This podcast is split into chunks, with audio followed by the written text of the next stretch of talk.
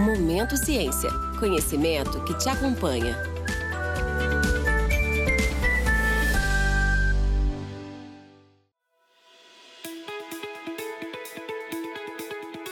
Você trabalha, ama ou tem curiosidade sobre o mundo da ciência?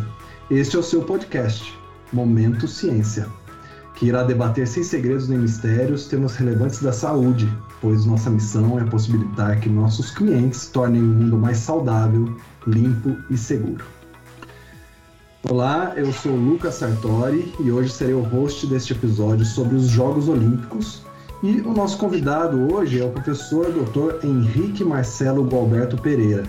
Ele é diretor do Laboratório Brasileiro de Controle de Dopagem, situado na Universidade Federal do Rio de Janeiro, na cidade do Rio de Janeiro, e que teve participação fundamental durante as Olimpíadas de 2016. Gostaria só de, de alertar né, que, devido à situação da pandemia, esse podcast está sendo gravado remotamente e por isso pode haver variações no áudio.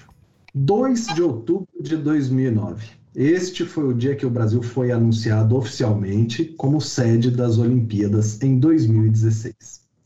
Olá, professor Henrique. Gostaria de lhe desejar boas-vindas e pedir que o senhor se apresente e, na sequência, me responda. Onde o senhor estava naquele momento de outubro de 2009? Boa tarde, Lucas. É, quero agradecer o convite em nome do Laboratório Brasileiro de Controle de Dopagem. Como você adiantou, meu nome é Henrique Pereira, eu sou professor da Universidade Federal do Rio de Janeiro e diretor do Laboratório Brasileiro de Controle de Dopagem. Essa data, sem dúvida, do dia 2 de outubro, é uma data muito marcante para todos nós do laboratório e divido com você que eu lembro exatamente o momento em que uh, o, foi anunciado que o Brasil passaria a ser a cidade, que o Rio de Janeiro passaria a ser a cidade olímpica, né? Primeira, primeiros Jogos Olímpicos realizados no Brasil e uh, foi uma, digamos assim, um misto de euforia e choque, tendo em vista que uh, nós não estávamos muito otimistas em relação à candidatura do Rio, que já tinha tentado outras vezes. Então, de fato, foi uma grande surpresa. E o senhor, naquele momento, professor, já sabia que faria parte da equipe uh, do controle de dopagem?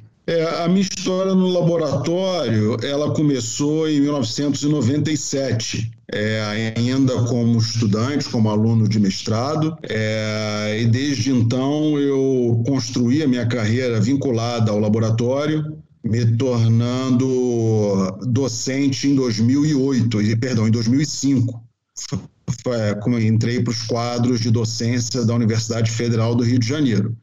Então, já estando no laboratório já há muitos anos, eu, eu imaginava que, eh, que permaneceria né, como docente, ajudando nos trabalhos de preparação do laboratório para os jogos. Era a minha expectativa e que felizmente se concretizou. Então, imagino que naquele dia, naquele momento, né, o sentimento foi lá no alto. Né? Como que foi aquele sentimento? É, de, de, participar, né, de saber que faria parte de um evento de alcance global, né? É, para você ter uma ideia, a, a, primeira, a primeira lembrança que eu tenho é da nossa secretária sair correndo pelo laboratório anunciando que o Brasil tinha ganho jogos, né? que o Rio de Janeiro ia sediar os Jogos Olímpicos. E uh, do ponto de vista é, é, pessoal, para mim estava claro que ia se deparar, que eu ia me deparar com o maior desafio profissional que alguém na minha área pode ter, porque se preparar um laboratório para realizar os exames antidopagem dos Jogos Olímpicos é um desafio. Realizar isso é, num país como o Brasil, é, que na ocasião é, não tinha um sistema antidopagem bem estabelecido, é, explico, o controle de dopagem no Brasil já acontecia há muitos anos, né? Nosso laboratório, por exemplo, começou a colaborar com essa, com essa, com essa área em 1989, mas é, os vários entes brasileiros que militavam no controle de dopagem faziam isso de modo desarticulado. E e, e desalinhado com o que preconizava a, a WADA, que é a Agência Mundial Antidopagem. Uhum. Então, estava claro para nós ali da equipe que certamente seriam anos de muito trabalho, um grande desafio e de grande transformação do laboratório. Entendi. Eu imagino, depois de toda essa euforia, né, essa correria pelos corredores, né, de, de felicidade anunciando a escolha do Rio de Janeiro, né, e com tudo isso que o senhor colocou de, de, de obstáculos, né, podia contar um pouco para a gente, né, quais foram esses principais obstáculos, né, e, e como vocês superaram, né, de 2009, né, a partir do anúncio, até a chegada em 2016 para estar com tudo pronto. Conta para a gente um pouquinho, professor. É, na realidade é uma história bastante interessante que, olhando em, em retrospectiva, é, dá orgulho de ter perseverado num desafio desse tamanho. É, o desafio em 2009 era de tal ordem que representava, inclusive, a construção de um novo laboratório. O, o, nosso laboratório, o Laboratório do Brasil, ele é mais antigo do que a própria Agência Mundial Antidopagem. Como eu falei, nós começamos ali na década de 80. E começamos simplesmente como um mero laboratório universitário, com as dimensões de um laboratório universitário típico. Então, éramos um laboratório tímido, pequeno, né, com poucos equipamentos, e que certamente não iam fazer frente à gigantesca demanda de amostras que representa a realização dos Jogos Olímpicos. E uh, o, o, maior desafio foi, de fato, o, os investimentos olímpicos serem disponibilizados né, por, por parte dos diferentes governos que, que tiveram no Brasil é, ao longo desses anos de preparação, para que, de fato, o laboratório pudesse ter uma sede, os equipamentos e a equipe formada para que, que esse, essa massa de amostras que, que deveriam ser liberadas em, em 24 horas pudesse ser realizada de modo é, com competência e, e com e, e tecnicamente é, seguindo o estado da arte da toxicologia analítica. Então, eu diria que esse foi o primeiro, o primeiro grande desafio, porque o Brasil, o Rio de Janeiro ganhou, né, em outubro, como você falou, de 2009, mas os, na, na realidade os investimentos demoraram muito a, a, ser, a serem alocados no laboratório. Só para você ter uma ideia, o, nós migramos para aquele prédio que hoje vem a ser o nosso laboratório em 2014 apenas. E para um laboratório ainda em construção. E, então, esse sem dúvida foi um grande desafio. Felizmente, nós temos uma equipe altamente comprometida. E, uh, e um, quando, os, quando os investimentos vieram, vieram junto dele todo o apoio do governo federal a UFRJ também nunca, nunca é, nos deixou sozinhos nessa, nesse desafio. E é como eu falei, olhando em retrospectiva, dá muito orgulho de ter participado desse projeto. Realmente não é, não é para pouco, né? Literalmente do zero, né? Você tinha um prédio que não existia, ou seja, você não tinha um prédio, né? Partindo daí, realmente é, deixo os meus parabéns por, por feito tão grandioso. Mas agora, professor, nós vamos, nós vamos voltar para ao ponto do Rio de 2016 um pouquinho mais para frente, tá? Mas antes eu gostaria né, de trazer também para o nosso público que nos ouve hoje, é, para entender um pouco sobre dopagem em si, ok? É, e quando falamos de Olimpíadas e ciências, uma das primeiras coisas que nos vem à cabeça é a questão da dopagem. Né? Então, por gentileza, eu gostaria de pedir ao senhor que explicasse para o nosso público conceitualmente o que é dopagem e quais as estratégias empregadas atualmente para se controlar, ou seja, para se detectar e identificar né, é, essa dopagem quando ela vem a acontecer ou uma tentativa dela. Então, Lucas, é um, é um ponto muito interessante porque o próprio conceito de dopagem é, tem evoluído ao longo dos anos. Se você é, visitar o Código Mundial Antidopagem, que é o documento principal né, do sistema antidopagem, código esse que é a que tem como, como responsável a Agência Mundial Antidopagem, ele coloca ali 10 situações que caracterizam uma violação ao código e da mais, da mais variada ordem.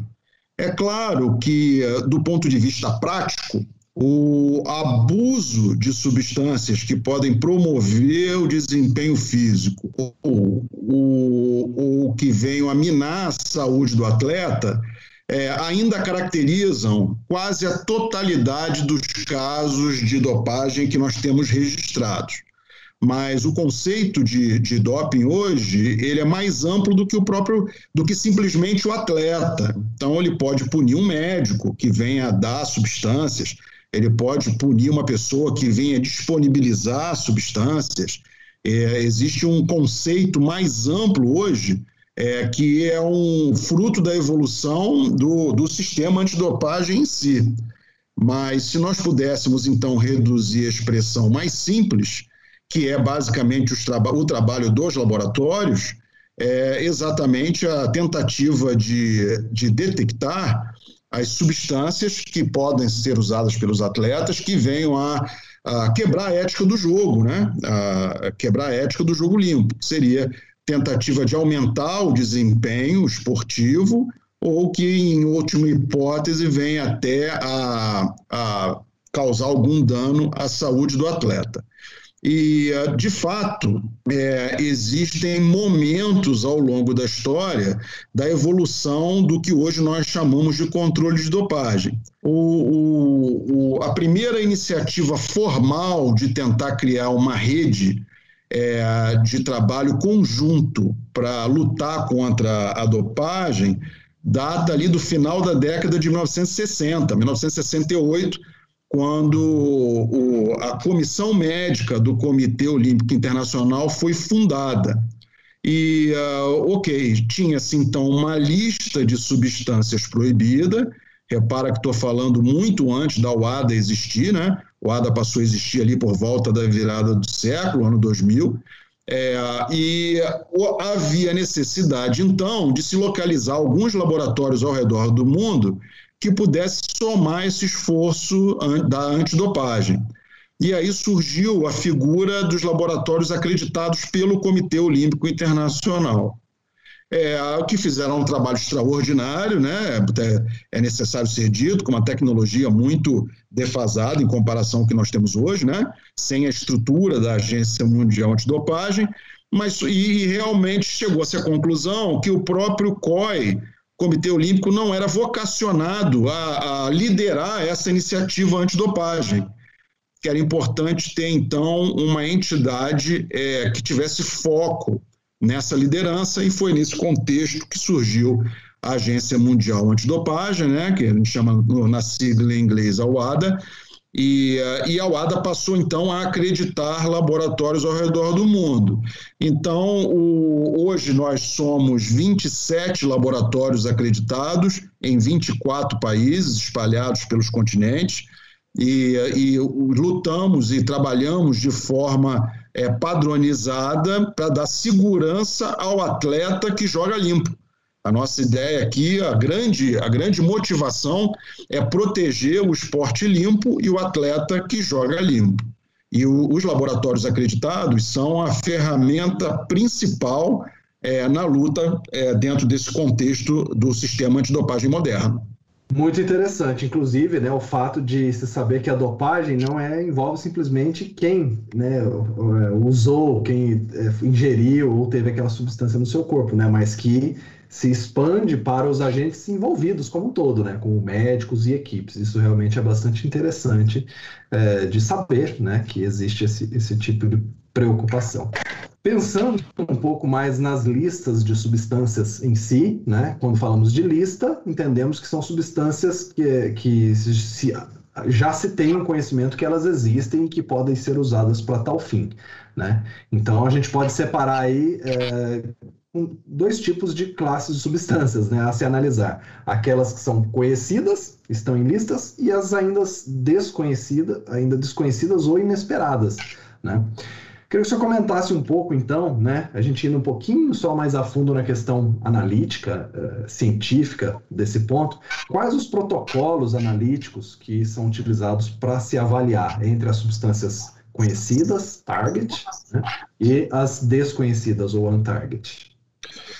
Então, Lucas, você tocou num ponto que talvez seja o, um dos mais importantes dentro da nossa linha de trabalho é, é, dentro da química analítica e da toxicologia analítica, existe um paradigma que você, para desenvolver um bom método, você tem que ter um bom alvo. E quando esse alvo é conhecido, é, se é possível de, é, se desenvolver um método que é desenhado para que funcione muito bem, com grande seletividade, especificidade e sensibilidade, para que você consiga detectar concentrações muito pequenas das substâncias. A questão é que a lista de substâncias proibidas editada pela UADA, ela é uma lista aberta, ou seja, ela cita nominalmente ali, talvez, algumas centenas de substâncias, mas está implícito ali é, que você, na realidade, qualquer outra substância que seja estruturalmente semelhante ou que tenha é, propriedades semelhantes àquelas descritas, também são proibidas. Isso causa, isso cria um grande desafio, e para isso é que os laboratórios têm se dedicado muito no desenvolvimento daqueles métodos chamados métodos sem alvo específico, que é a abordagem non-target que você colocou aí. É, do ponto de vista dos protocolos, para você trabalhar, é, para você poder usar um método é, analítico para fins antidopagem, é, quase a totalidade da, das substâncias exige a espectrometria de massas. E os detectores de massas mais modernos, eles têm aquilo que nós chamamos de aquisição total de dados. Então, na realidade, é, se faz uma análise target, e, e aí ela claramente ela é, digamos assim, mais simples de ser feita, porque você sabe exatamente o que está procurando. E o grande desafio agora é você conseguir fazer um tratamento de dados muito eficiente naquela massa enorme de resultados que você adquire de uma amostra. Lembrando que, por exemplo, a matriz urina é uma amostra, é uma matriz super complexa, né? tem ali um número gigantesco de substâncias, tudo que você alimenta, todos os medicamentos, cosméticos, tudo que você se expõe, no fim, a urina é repositório. E aquilo gera uma quantidade tão grande de dados que o desafio atual é você conseguir, no meio daquela confusão de dados, é, expor alguma substância nova, alguma coisa que um atleta possa estar usando.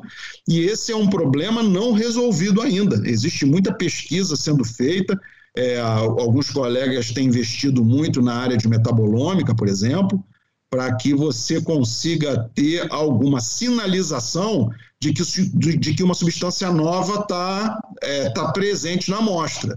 E depois que você tem isso, você tem toda a parte de caracterização. Então, na realidade, é um grande desafio. Felizmente, na grande maioria dos casos, né, é razoável acreditar que os atletas eles tenham acesso àquelas substâncias que são conhecidas. E com isso é que se gera um número grande de resultados analíticos adversos por ano através dos trabalhos dos laboratórios. Mas esse ponto é um ponto ainda é, em franca evolução, existe uma curva de aprendizado muito grande e é por isso que o investimento em pesquisa é tão importante, para que a gente possa é, criar métodos cada vez mais abrangentes a ponto de se conseguir é, ter informações suficientes de amostra, de, de analitos de substâncias que simplesmente ainda não são conhecidas. Se junta a isso ainda, né, o fato de você ter essas desconhecidas num universo operacional no, durante os jogos, né, que é, é absurdo, né, e é para lá que a gente vai agora. Né? Vamos voltar para Rio 2016 e vamos falar um pouco mais, né, sobre a dinâmica dessas operações durante os jogos né? Que é o, a parte que está valendo, né? Você treina, treina, treina, e lá é quando está valendo para os, os, cientistas do laboratório também, né? Esse é um tema que com certeza desperta a curiosidade de todos e, obviamente, inclusive eu também tenho essa curiosidade. Então, Seguinte, professor, né, uh, os Jogos Olímpicos a, gente, Olímpicos, a gente sabe que o número de amostras simultaneamente é enorme, né? E aí vai a primeira curiosidade: qual o número diário uh, de amostras analisadas durante um evento, né, no, no, no auge desse evento dos Jogos Olímpicos? Então, realmente esse é um ponto crítico, porque não só a parte científica tem que estar bem ajustada, mas a parte de logística do laboratório também tem que estar funcionando muito bem. E uh, uh, o número de amostras por dia dos jogos varia muito. Existe um momento ali do, do, dos Jogos Olímpicos, das duas semanas, que existe uma sobreposição entre as competições de atletismo e, e natação. E é nesse momento que se espera o maior número de amostras num único dia. Normalmente, é, essa, esse pico de amostras pode chegar a 400. Então, nesse dia específico, fica girando ali em torno de 400 amostras que você tem que ser capaz de, de dar o resultado em 24 horas. Seja o resultado positivo, seja o resultado negativo, não importa o ideal é que o laboratório seja muito rápido, libere o resultado mais rápido possível para que é, a, a, autoridade de teste dos Jogos Olímpicos, que no caso é o Comitê Olímpico Internacional, possa tomar as medidas necessárias.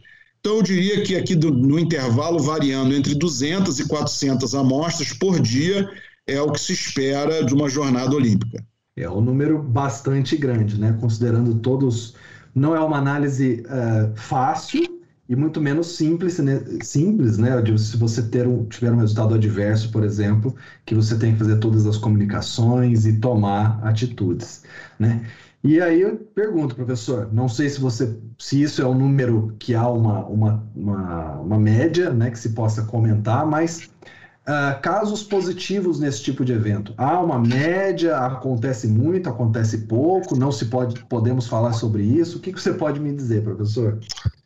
Não, esse dado, inclusive, dos Jogos Olímpicos passados, ele é um dado é, divulgado. Isso, é, depois de um determinado tempo, é divulgado. É claro que durante o evento existe um sigilo total para proteger a identidade do atleta, principalmente enquanto o resultado analítico adverso, né, que é o nome que nós damos internamente para o positivo, ele não é confirmado. Agora, talvez o, a, a, luz mais interessante que seja dada em cima desses números é que os números, quando, quando um, um, os Jogos Olímpicos acabam, quando uma edição dos Jogos Olímpicos acaba, ela certamente terá ali algum número de resultados analíticos adversos, né, os chamados positivos.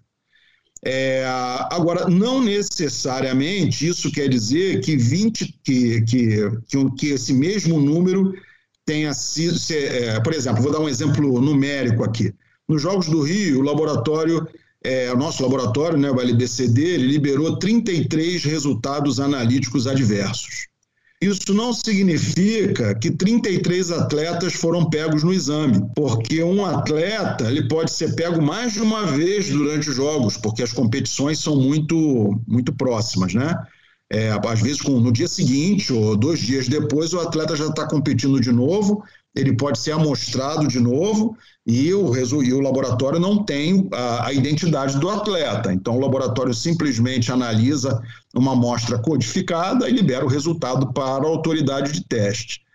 E pode ser, inclusive, que esse mesmo atleta ele tenha o que nós chamamos de, de termo de uso terapêutico. Ele pode ter permissão para usar aquela substância. O laboratório não tem conhecimento do termo, porque ele não sabe quem é o atleta. Cabe isso à gestão de resultados da autoridade de teste. Então, o laboratório pode liberar aquilo que a gente coloquialmente chama de resultado positivo, e aquele resultado positivo não ser levado à frente, porque o atleta ele tem a permissão para usar aquela substância devido a uma questão de saúde, por exemplo. Agora, quando os Jogos Olímpicos acabam, é, é importante lembrar que as amostras elas são transferidas para a Suíça, porque quem, quem é o dono das amostras dos Jogos Olímpicos é a autoridade de teste, que no caso é o Comitê Olímpico Internacional. Então ele repatria as amostras, inclusive ele usa esse termo, né? As amostras são dele. Como a, como a sede do COI é na Suíça, eles repatriam as amostras, levam todas para a Suíça e, de tempos em tempos, o laboratório suíço é convocado para reanalisar uma amostra ou outra, é, caso alguma suspeita recaia sobre algum atleta ou se alguma nova substância apareceu. Então, o laboratório do que cedia os jogos, ele pode não ter conhecimento dessa substância e dois, três, quatro, cinco anos depois, essa substância aparece e as amostras estão guardadas. Então, o Comitê Olímpico Internacional, com sede na Suíça, encaminha, solicita a análise do laboratório de Lausanne, que é, na, que é muito perto, e o laboratório de Lausanne reanalisa à luz de uma nova tecnologia, de um novo método. E com essa estratégia, vários Jogos Olímpicos passados tiveram seu número de resultados adversos aumentados muitas e muitas vezes. E, e é isso que é esperado, isso é normal. A autoridade de teste ela tem permissão de manter uma amostra guardada por até 10 anos, é isso que o código diz. E toda vez que existe uma suspeita, a amostra pode ser reanalisada. Isso significa que nos Jogos do Rio, por exemplo, nós terminamos com 33 resultados analíticos adversos. Nenhuma amostra que saiu do, do, do, do nenhum resultado liberado pelo nosso laboratório é, foi alterado até agora, mas não significa que daqui a um ano possa aparecer uma nova substância que nós não tínhamos conhecimento e por isso não, não monitoramos adequadamente e esse número virá para 34 ou virá para 35. Isso é uma estratégia que eu acho que mudou o paradigma e representa, mais uma vez, é um outro ponto da evolução do sistema antidopagem. Legal, professor. Muito interessante esse seu comentário, né? Inclusive, é, abre-se a possibilidade de reanalisar amostras com tecnologias de instrumentos que avançaram, né? Desde a Olimpíada de 2016, já foram cinco anos, por exemplo, as tecnologias dos instrumentos analíticos avançaram. Então, interessante saber que as amostras ainda permanecem por algum tempo.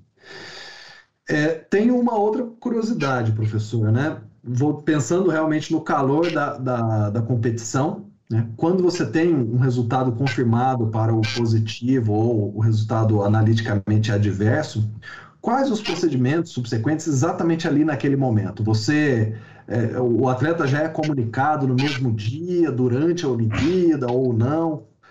Como que acontece essa, essa comunicação, professor? Ótima pergunta, Lucas. O, o sistema antidopagem ele é compartimentalizado. Então, por exemplo, o laboratório ele é responsável pela realização das análises.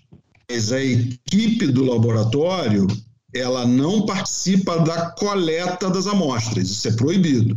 Também nós não participamos da gestão de resultados, porque para fazer a gestão do resultado, obviamente você tem que saber a identidade do atleta e o laboratório não pode saber. Então, o, esse sistema funciona exatamente dessa forma. A, a equipe de coleta, que é, é treinada e tem seus protocolos, ela entrega a amostra no laboratório, o laboratório assume a custódia, realiza as análises e, no caso do resultado negativo, esse resultado vai através de um sistema eletrônico chamado ADAMS, é, desenvolvido pela Agência Mundial Antidopagem.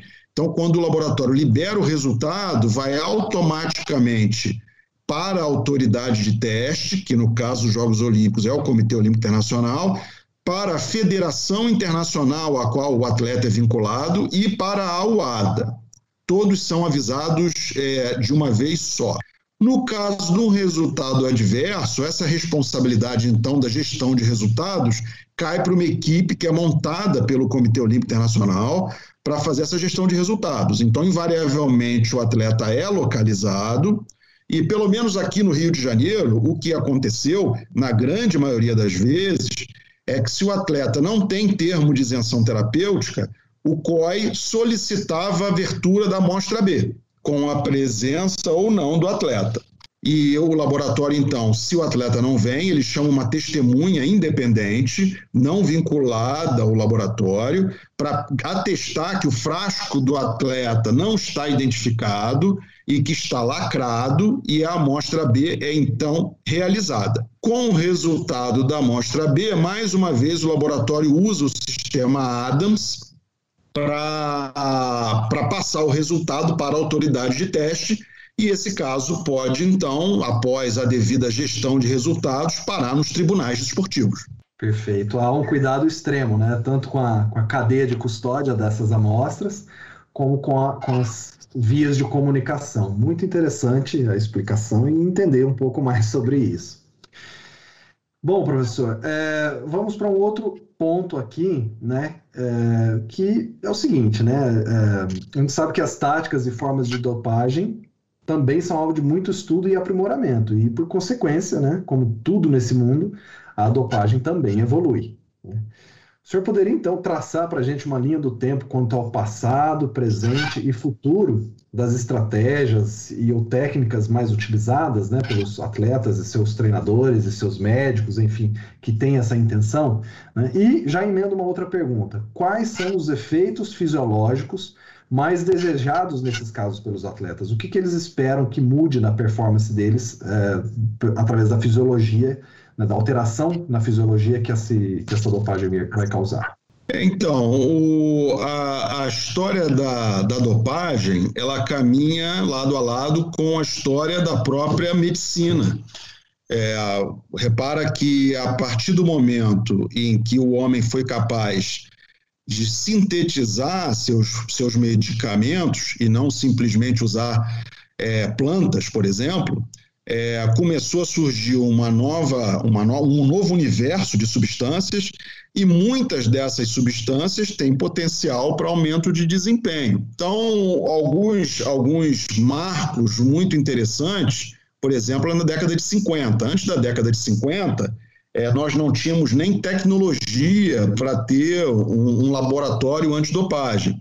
Mas o que as informações de bastidores é, registram é que você tinha um uso grande de estimulantes, porque houve um, um desenvolvimento grande de substâncias que são estimulantes do sistema nervoso central a partir da Primeira Guerra Mundial. A, a, a, Segunda Guerra Mundial, do ponto de vista farmacológico, ali depois da Segunda Guerra, década de 50, foi quando se passou a, a, ter a capacidade de sintetizar os esteroides anabolizantes exógenos, ou seja, aqueles, é, aqueles, aquelas substâncias que são esteroides, assim como a testosterona, e que geram aumento de massa muscular.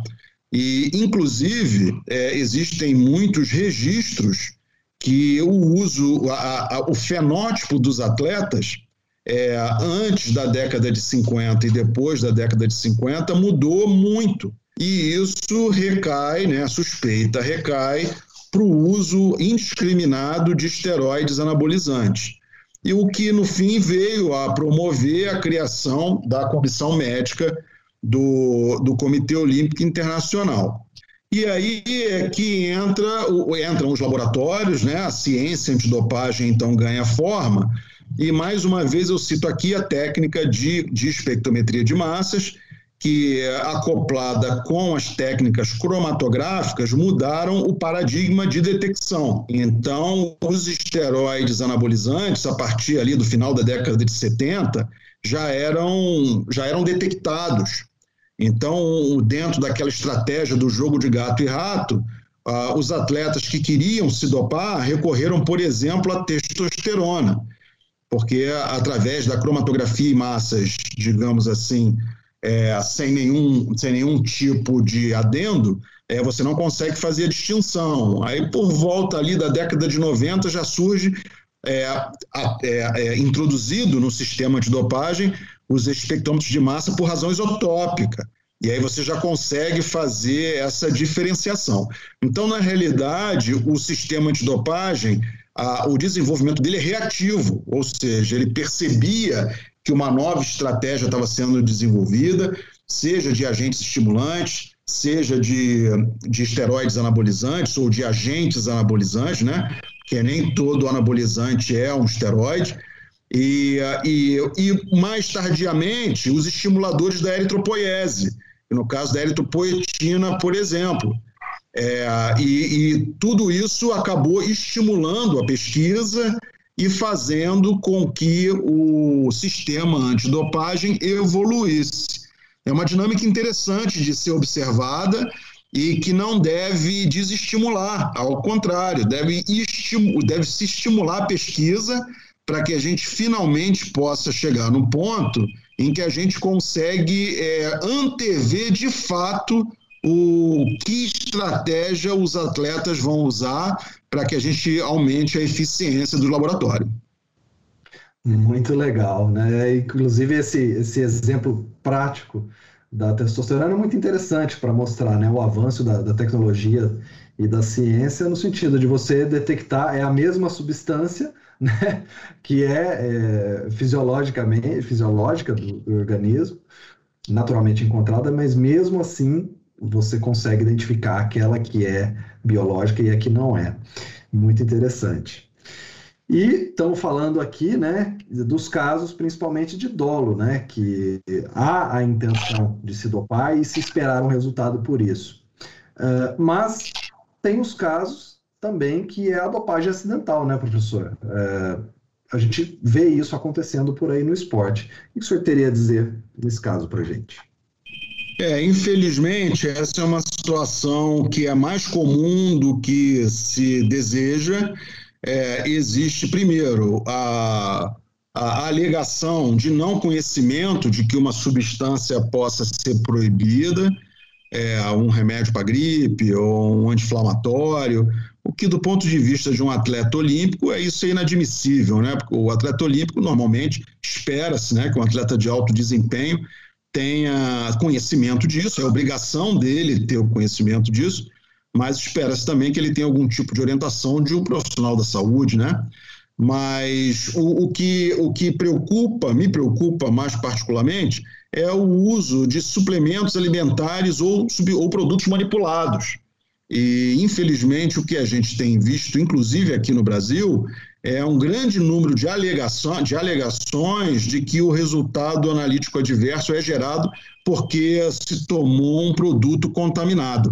E isso é, sem dúvida, um, um, um desafio, um desafio, sobretudo, para o tribunal, porque é o tribunal que tem que avaliar se de fato aquele resultado vem do dolo, né, que o atleta tomou propositalmente aquela substância, ou se de fato ela vem devido a uma, uma substância é, uma, uma substância que está presente num suplemento contaminado. Ótimo, professor. É, realmente, né, alegar a contaminação de um produto produzido por um terceiro é realmente é, algo que se caracterizaria realmente como uma dopagem acidental. Né? E vem a outra pergunta, né? E quanto às drogas de abuso, né, professor? Que frequentemente o pessoal, né, algumas pessoas podem utilizar para fins recreativos e nesse meio pode acontecer de ser um atleta de alto desempenho. Então, essa, essa é uma questão que de fato preocupa, né? levando em consideração é, que a dependência química é, ela é uma doença, né?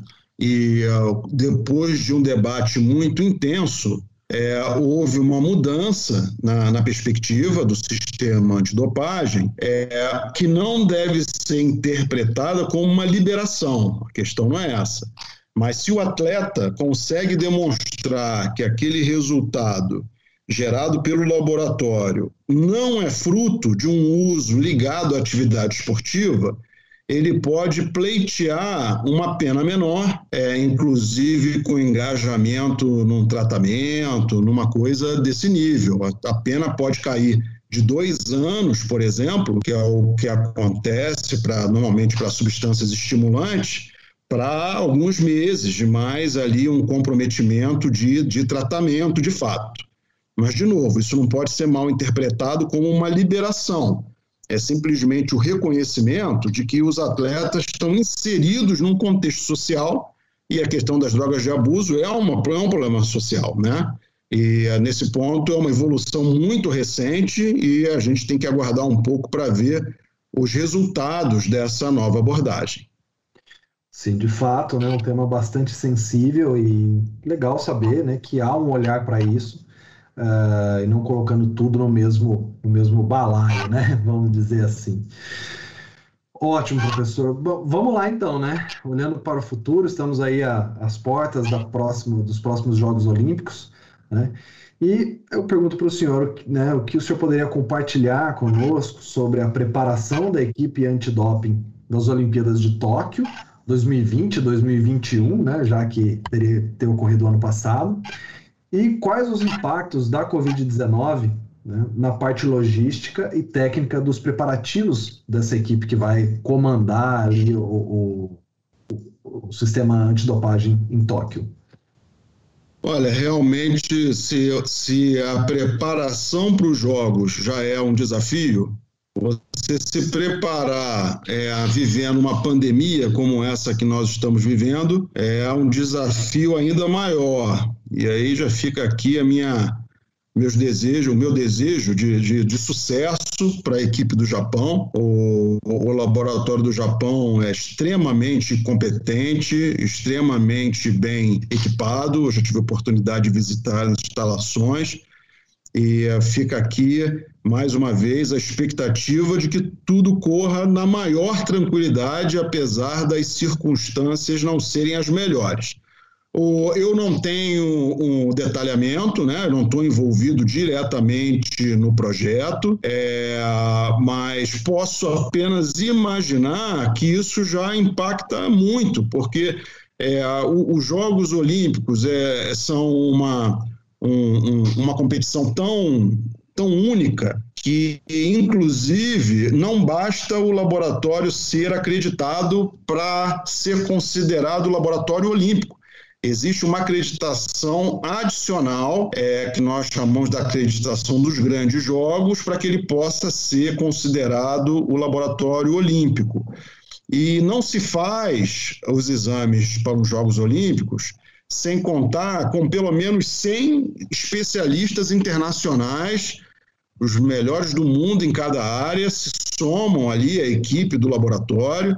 Nós, por exemplo, aqui no Brasil, é, trouxemos a média, que normalmente a média que se observa para os jogos passados, de 100 especialistas internacionais que se somam ao time nacional, no caso aqui foi no time brasileiro, para que a gente possa dar conta é, do, desse desafio. E eu só posso imaginar que, vivendo uma pandemia, a parte de logística, até dos voluntários, é, seja um desafio ainda maior. Então, que mais uma vez Fica aqui todo o meu desejo de sucesso para o laboratório japonês, mas conheço, são extremamente competentes, extremamente sérios e certamente farão um belo trabalho.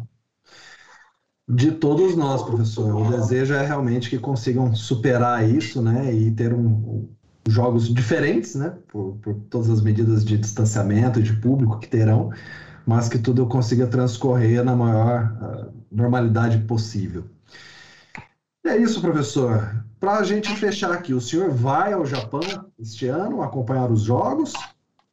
Sim, esse é o plano. O laboratório japonês nos honrou com, com meu convite, né? convite para mim e para mais cinco colegas, especialistas brasileiros, extremamente bem treinados, extremamente competentes. E estaremos todos lá nos Jogos Olímpicos e Paralímpicos para dar o apoio necessário para que o evento seja um sucesso. Que legal, professor. Então a gente espera que o senhor seja pé quente, né? leve sorte aí para os nossos atletas. Né? Desejamos uma boa viagem em segurança né? e uma boa uh, Olimpíada a todos nós. Fica, fica, fica a torcida também para que, que o time Brasil, o time do, do, dos atletas brasileiros, coordenado pelo COB, faça uma bela figura, nos represente bem lá no Japão. Ok. Então tá joia, professor. Muito obrigado. E obrigado a você que ficou com a gente uh, durante essa, esse bate-papo aqui com o professor Henrique. Espero que vocês tenham gostado do nosso podcast. Uh, e nós iremos abordar diversos temas do universo da saúde e ciência nesse canal durante as próximas semanas. Deixe seus comentários em nossas redes sociais que estão aqui na descrição e não esqueça de dar sugestão de temas e convidados pelo nosso e-mail momentociencia@thermofisher.com. Muito obrigado a todos e até a próxima.